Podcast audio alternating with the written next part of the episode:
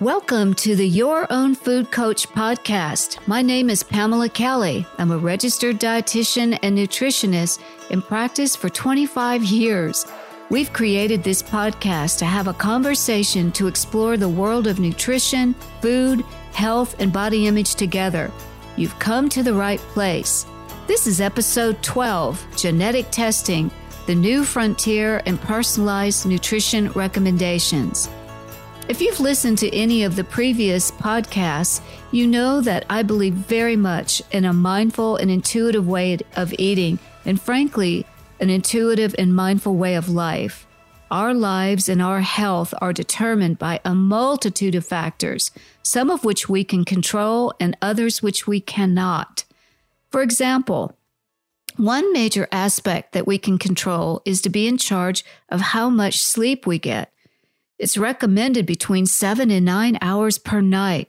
And I'll say right now, if you don't have a good sleep hygiene plan in place, you might want to work on that right now. A good book on the subject is Why We Sleep Unlocking the Power of Sleep and Dreams by Matthew Walker, PhD. I've really enjoyed this book, and it's been eye opening to me and to my clients that sometimes what might be affecting the immune system or depression or stress or weight issues might actually be about sleep. But the fact is, some of us sleep better than others, and part of it might actually be in your genetic makeup. You might have a parent that never seemed to be asleep when you were a child, and you notice now that you have the same patterns. So, is that habit or genetics? Do what you can to address what you know in your routine. And I know you know this, but shutting down electronic devices and getting off the screen a couple hours before you plan to go to sleep could be helpful. But if it's in your gene makeup to not sleep well, it behooves you even more to pay attention to what you can do to help your sleep. Does that make sense? Another influence under your control of your health is obviously what, when, and how you eat. I encourage you to listen to previous episodes on mindful eating and on hunger and fullness. We do know that it's true that eating slowly in a non stressful environment affects your digestion and absorption of nutrients. But think back in your life. What was dinner time like when you were raised? Did your parents eat fast? The trait can be passed down through generations, and it's true that the environment can be part of it, the nurturing effect can be part of it, and your genetic background can be part of it. And the fact that what we choose to eat and choose not to eat are part of genetics as well. Were there certain foods that were not prepared because the adult didn't like them and now you don't like them either? Or is it possible that there was a genetic link to not liking a particular food that is food sensitivities that might have been passed down from one generation to another. Dairy is an example of that. And I encourage you to do your own research on your family history to see how milk con- consumption was in generations back in your family. Another major influence on our health is our natural body shape. There are three types of bodies an endomorph, an ectomorph, and a mesomorph. It's fairly easy to distinguish these types. Endomorphs tend to have a thicker trunk. That's me, by the way. Ectomorphs tend to be more skeletal in nature. Think lanky and thin, like my dear friend. And trust me, we made quite the pair, sort of a Mutt and Jeff, if you think about it. A mesomorph tends to be more muscular. Much of this has to do with your genetic background. So I often ask my clients, what do the pe- members of your family look like? Not only height and weight, but bone structure. And honestly, you need to look back two or three generations to really get an idea of what that genetic predetermined traits are with regard to size and shape. So, why is this important? Because clients have come to me so frustrated after spending so much time in the gym or money spent with promises of changing their body they're exhausted. They've tried everything, and it could be different diets. They want something to be different other than who they are. They want to change themselves. And this type of change most likely is not going to happen. And it leads to frustration and aggravation, and some just give up. They don't exercise or they just don't even try to follow a healthy diet. And I don't blame them, it's frustrating. So, what can you control? Making sure that regular exercise for the sake of body movement is for the conditioning of our heart. It makes insulin levels work better. Exercise improves heart function. It improves energy and may help you with that sleep we just talked about a minute ago. So we can control our commitment to movement despite whether or not it changes the shape of our body. And my clients can tell you that changing that mindset to an internal health rather than external changes about muscle or body fat is extremely rewarding and trust me, much less frustrating. And guess what? Sure enough, our gene expressions have an impact on whether we respond well to strength training or whether we can expect fat loss to cardio exercise. I'm absolutely fascinated by the future for medicine and our own personal health, and specifically nutrigenomics and genetic testing in general. Without going into too much detail, this is not a science class, of course. I'd like to share some interesting facts about why this might be so important. When I started looking at this specifically about 10 years ago from a nutritional and dietetic perspective, I took a couple great online, online courses several years ago, and this interest has continued to be sparked over the years. And as I mentioned in a previous episode, there are health connections with a genetic link including heart disease, diabetes, and eating disorders. I continue to study and research this interesting field. A couple of takeaways for you to consider to think about your genes as your soft inheritance. It means that the impact of genetics are a factor in your life, but it is by far the whole story. The telomeres on our DNA could be thought of like the caps on shoestrings and they keep the ends of your shoestrings from getting frayed. That is a perfect analogy for aging, by the way. That's why some people age quicker than others. It has to do with their telomeres. Some of these telomeres in our genetic material turns gene on and turns other genes off. We've all heard about the genetic condition to certain types of cancer and other diseases. I'm very interested in how dietary choices can have protective factors for heart disease, insulin sensitivity, and fitness perception. Mentioned that earlier. Other genes show expression for skin aging, body composition, mental acuity, nutrition absorption tendencies, and many others. Most of our genes, genes are the same from one person to another but there are a few genes that differ from one person to another. This is a prime example of why we should never think a common blueprint for nutrition should be the same for all of us. And this is why I'm interested in it. Your exercise routine, your supplements, your dietary intake should be individualized for you, not just a blanket statement that we all eat the same, exercise the same, sleep the same, and take the same supplements. Genetic testing has been popular for almost two decades.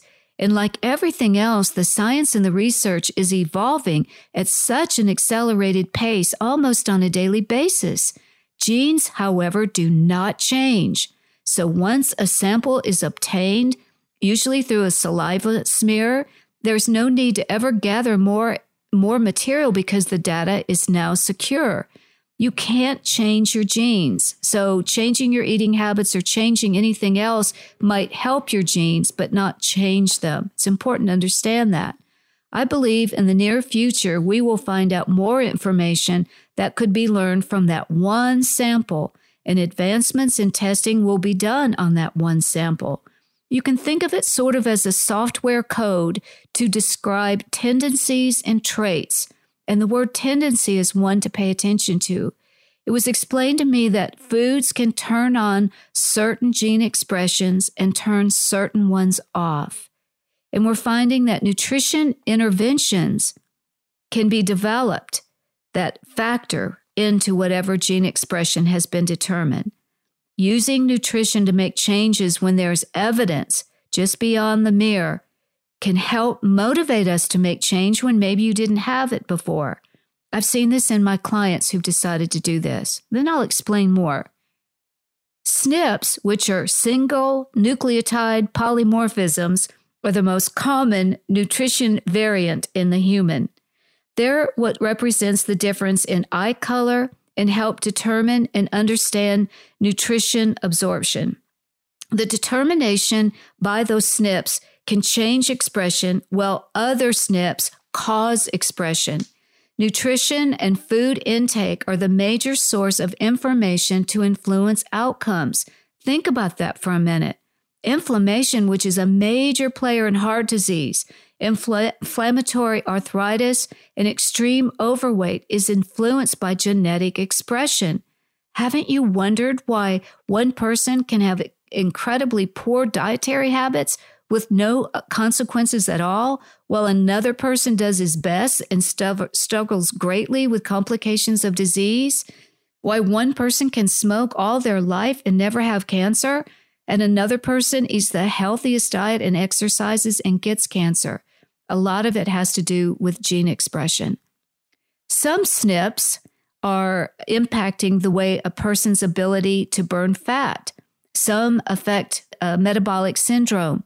And as far as vitamins and minerals are concerned, it's the SNP that explains how much of a nutrient is is received. So think about this. Here's an example. Vitamin D. Now, vitamin D levels are checked by a, a blood serum draw to tell you whether or not you have high or low vitamin levels. But the truth is, vitamin D is like paint in a bucket. One painter might be very efficient at painting vitamin D on the wall in the body, while another person, the expression given the same amount of vitamin D, the paint might be slopped everywhere. This is different than a blood draw. Particular genes express the efficiency of how we use particular nutrients. This is very cool. And indeed, this is one reason for my interest in genetic testing. It's the efficiency of the way the body uses food that, that are different from one person to another. Dietary factors affect genetic mechanisms throughout the lifespan and in, can extend across generations. Now, this is very interesting. It's been t- proven that individuals who survived famine and early environmental conditions caused epigenetic changes that persist through generations.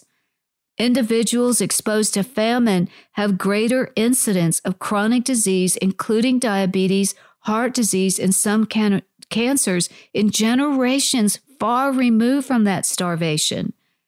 We knew that stress from the victims of the Jewish concentration camps were passed down to future generations, that there's literally stress genes that were passed down.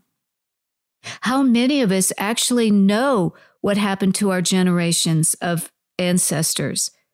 These are important questions that I now ask my clients when we sit together puzzled by health issues that do not fit in with the lifestyle habits that they lead. There's more to it than that. Companies today include Ancestry.com, 23andMe, and several more that you can Google on the internet and find out, others that you can use. The basis to find out where your ancestors come from from a global perspective.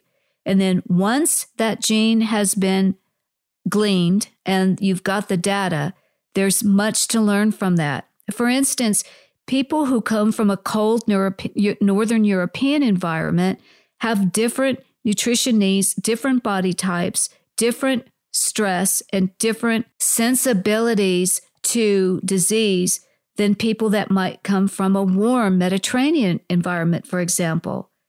Once those genes have been procured, they are there and can be used for tests in the future. Because many factors affect any health system, the genetic interaction is only part of the story. Many factors mentioned, such as the family history, biochemical parameters, and the presence of other risk factors, are important tools as well. In other words, don't just have genetic testing done and think that that's the answer to everything. It takes an evidence based approach with a professional that can interpret and communicate complex test results. So, indeed, if you are interested in exploring this more, I encourage you to reach out to a competent professional with experience in this field and check the credentials of any company that offers genetic testing. Thank you so much for joining us today for the Your Own Food Coach podcast. We're all in search of answers, but maybe it's the questions we need to consider, or maybe we're not asking the right questions. If this podcast brought up questions for you, I encourage you talk to family and friends or talk to me. I offer virtual nutrition counseling and I offer review and consult for genetic testing materials if you feel like that might be the correct path for you. Please share this podcast and subscribe, and we welcome your comments. And a special thank you to my producer, Brian Strickland, and my brand manager, Malia Smith. This podcast would not be possible without their help and support.